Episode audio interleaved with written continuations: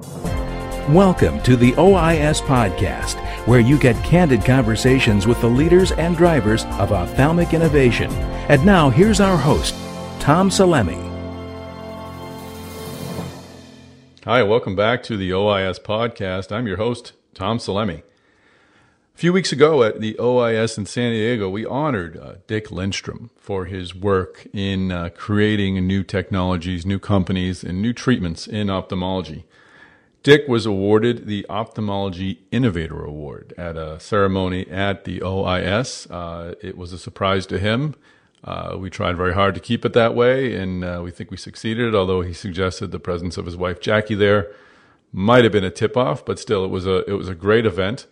Uh, Dick received the award from Bill Link of uh, Versant Ventures, and of course, a co-chair of OIS.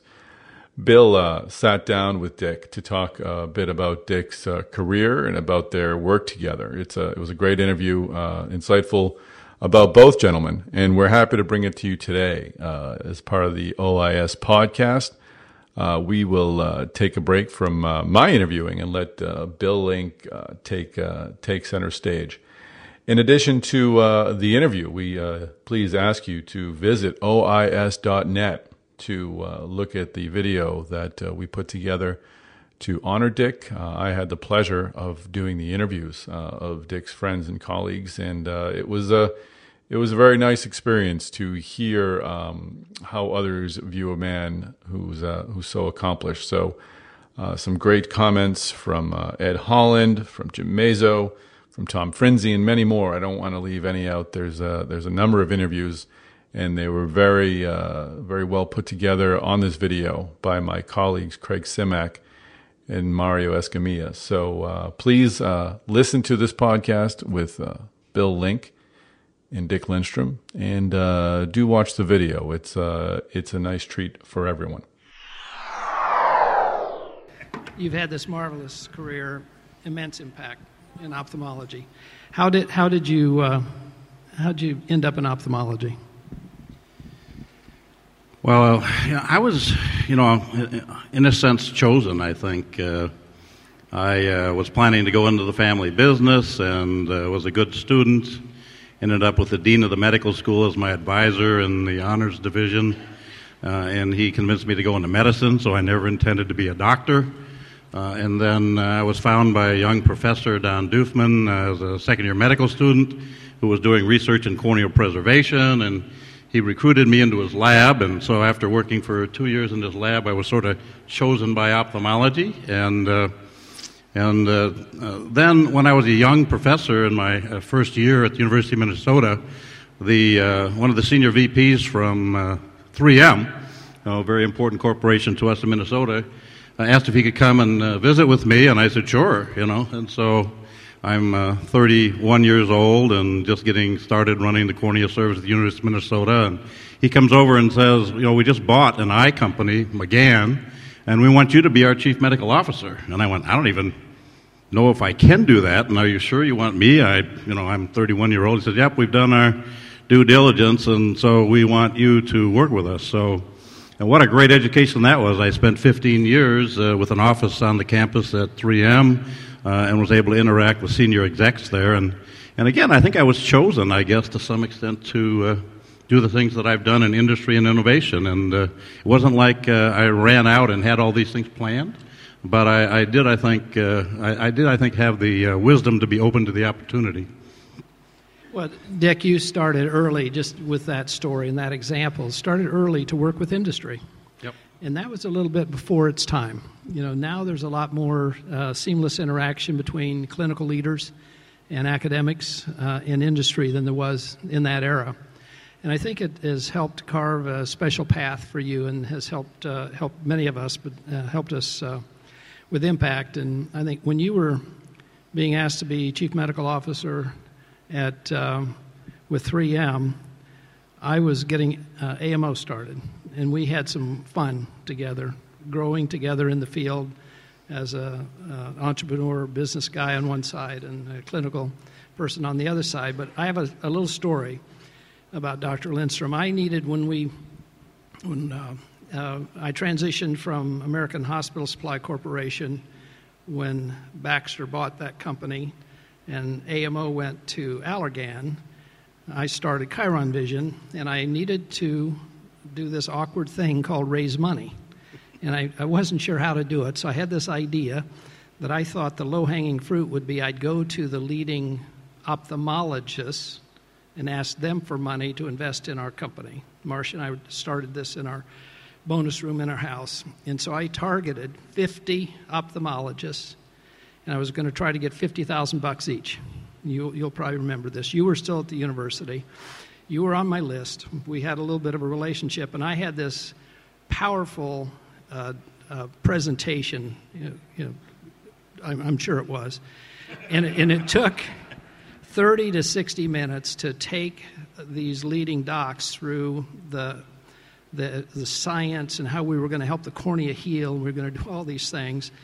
And I wanted to get $50,000 from them, and if they invested, then they could be a clinical investigator for us. Pretty silly strategy, actually. But I'm about five minutes into my pitch to you, Dick. And he said, Well, Bill, just a minute. Are, are, are you asking me for money? I said, well, uh, well, well, I want to talk about EGF. He said, no, are you asking me for money? And I said, well, well, yeah. How much? I said, 50000 And he just hesitated, and he said, now, if I invest the 50000 then I get to work on those programs? And I said, well, yeah. He said, okay. And I was stunned. You know, this guy had jumped steps ahead as he has his whole life, and he came to the answer. And he saw the panic, kind of blank look on my face because I wasn't sure what else to say. And he said, after a couple of minutes, he took me off off the uh, edge by saying, "Bill, I've got a couple of ideas," you know. And we went into that next stage. But it was just, to me, is something as I was reflecting on this deserved award, a, a personal experience I had had with you of many, uh, Dick, where you got way out front of me and a lot of people that you interact with and so forth. So, one of the th- thoughts I, I had uh, was to talk a little bit about how in the heck do you get to work with so many companies? I, I have a slide, I think, on on the disclosures that you make. Maybe you could put that up. Everybody can read every word there, right? So Lindstrom has led the way in many many ways, but he irritated a lot of us in industry early by not just working with us exclusively, but with the whole field. How did you get away with that? Well, I didn't always. but uh, so when I started to uh, you know innovate myself, and I uh, had some early products, uh, uh, including intraocular lenses and corneal preservation solutions, and my uh, opportunity at 3M as chief medical officer, and a few others that generated some revenue. So I decided, what what will I do with that income. You know, I could put it into a portfolio of stocks and bonds. And what I decided to do with the support of my wife and family was to take all the money that I generated from industry and reinvest it into startup companies and innovation. And uh, well, I'm definitely, you know, passionate about uh, innovation. I've always been uh, an advocate of trying to recruit others to invest in our industry. So it made sense to me uh, to uh, do the same. And so I basically just, for now almost, well, since I was 30 and I'm 67, 37 years, everything that I've made from industry, I've reinvested back into industry uh, as far as dollars. And, and it's been an extraordinarily rewarding journey because every time uh, someone like you comes, you know, and I, I, I tell my fellows, you know, be really nice to those people that you meet that are young and in their 30s because someday they may be, you know, they may be Bill Link or they may be uh, Mike Pearson or they may be Jeff George and they're 31 years old and someday you might be working for them, you know. Right now uh, they may not be as impressive as you think. But the opportunities to participate in all those products uh, and also to meet all those people has been an extraordinarily uh, intellectually stimulating journey for me, and uh, I learn a ton. It's helped me as a physician. Uh, and and I think I've been able to you know maybe make some contributions along the way uh, to uh, advancements in ophthalmology as well, and that you know that makes me feel feel good that I've helped companies, I've helped people, uh, and and the controversy always is is is a, a, the ethical issue, and most of you know I've been on the podium more than once supporting appropriate interaction between industry and, and ophthalmology. And I, you know, I may be lucky, but I think I'm not lucky. I think it's really the way it is.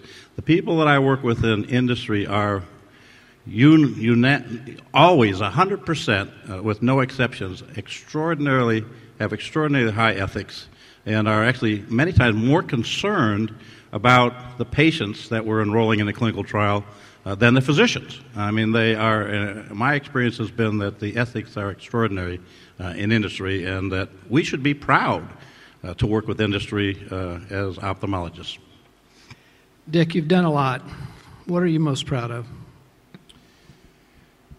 Well, I, I think uh, this idea of being able to work broadly in the industry um, because I work hard to maintain uh, maintain confidentiality, but also at the same time uh, help everyone I work with to advance their particular project uh, uh, to the best interests of the company, but also uh, to the best interests of our patients.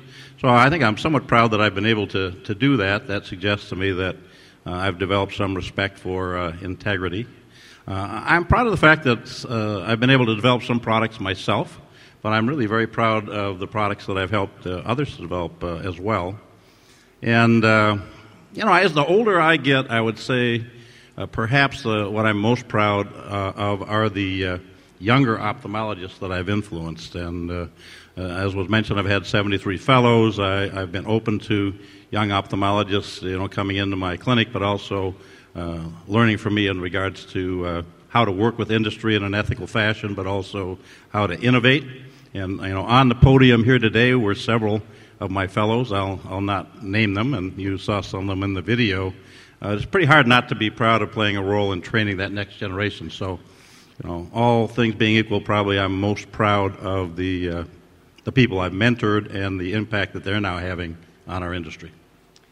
Well, thanks. That does not surprise me that you're most proud of the people around you. Uh, you make all of us better, as several people indicated in uh, the caring people in the video. And uh, we're going to wrap this up and put you to work. You're moderating the next session. Let's, uh, let's recognize Dr. Richard Lindstrom. Thank you. Thanks, Bill Link and Dick Lindstrom, for giving me a, a break this week. Uh, I hope you enjoyed this uh, OIS podcast and the interview that was featured at uh, OIS on April 16th. we look forward to to seeing both gentlemen at uh, OIS in the fall. And thank you again for listening. Tune in next week for another tale of innovation. OIS is now accepting applications for presenting companies. Share your technology and clinical data with over 800 industry executives, investors, and key opinion leading ophthalmologists. To be considered for the Ophthalmology Innovation Showcase, apply online at www.ois.net forward slash application.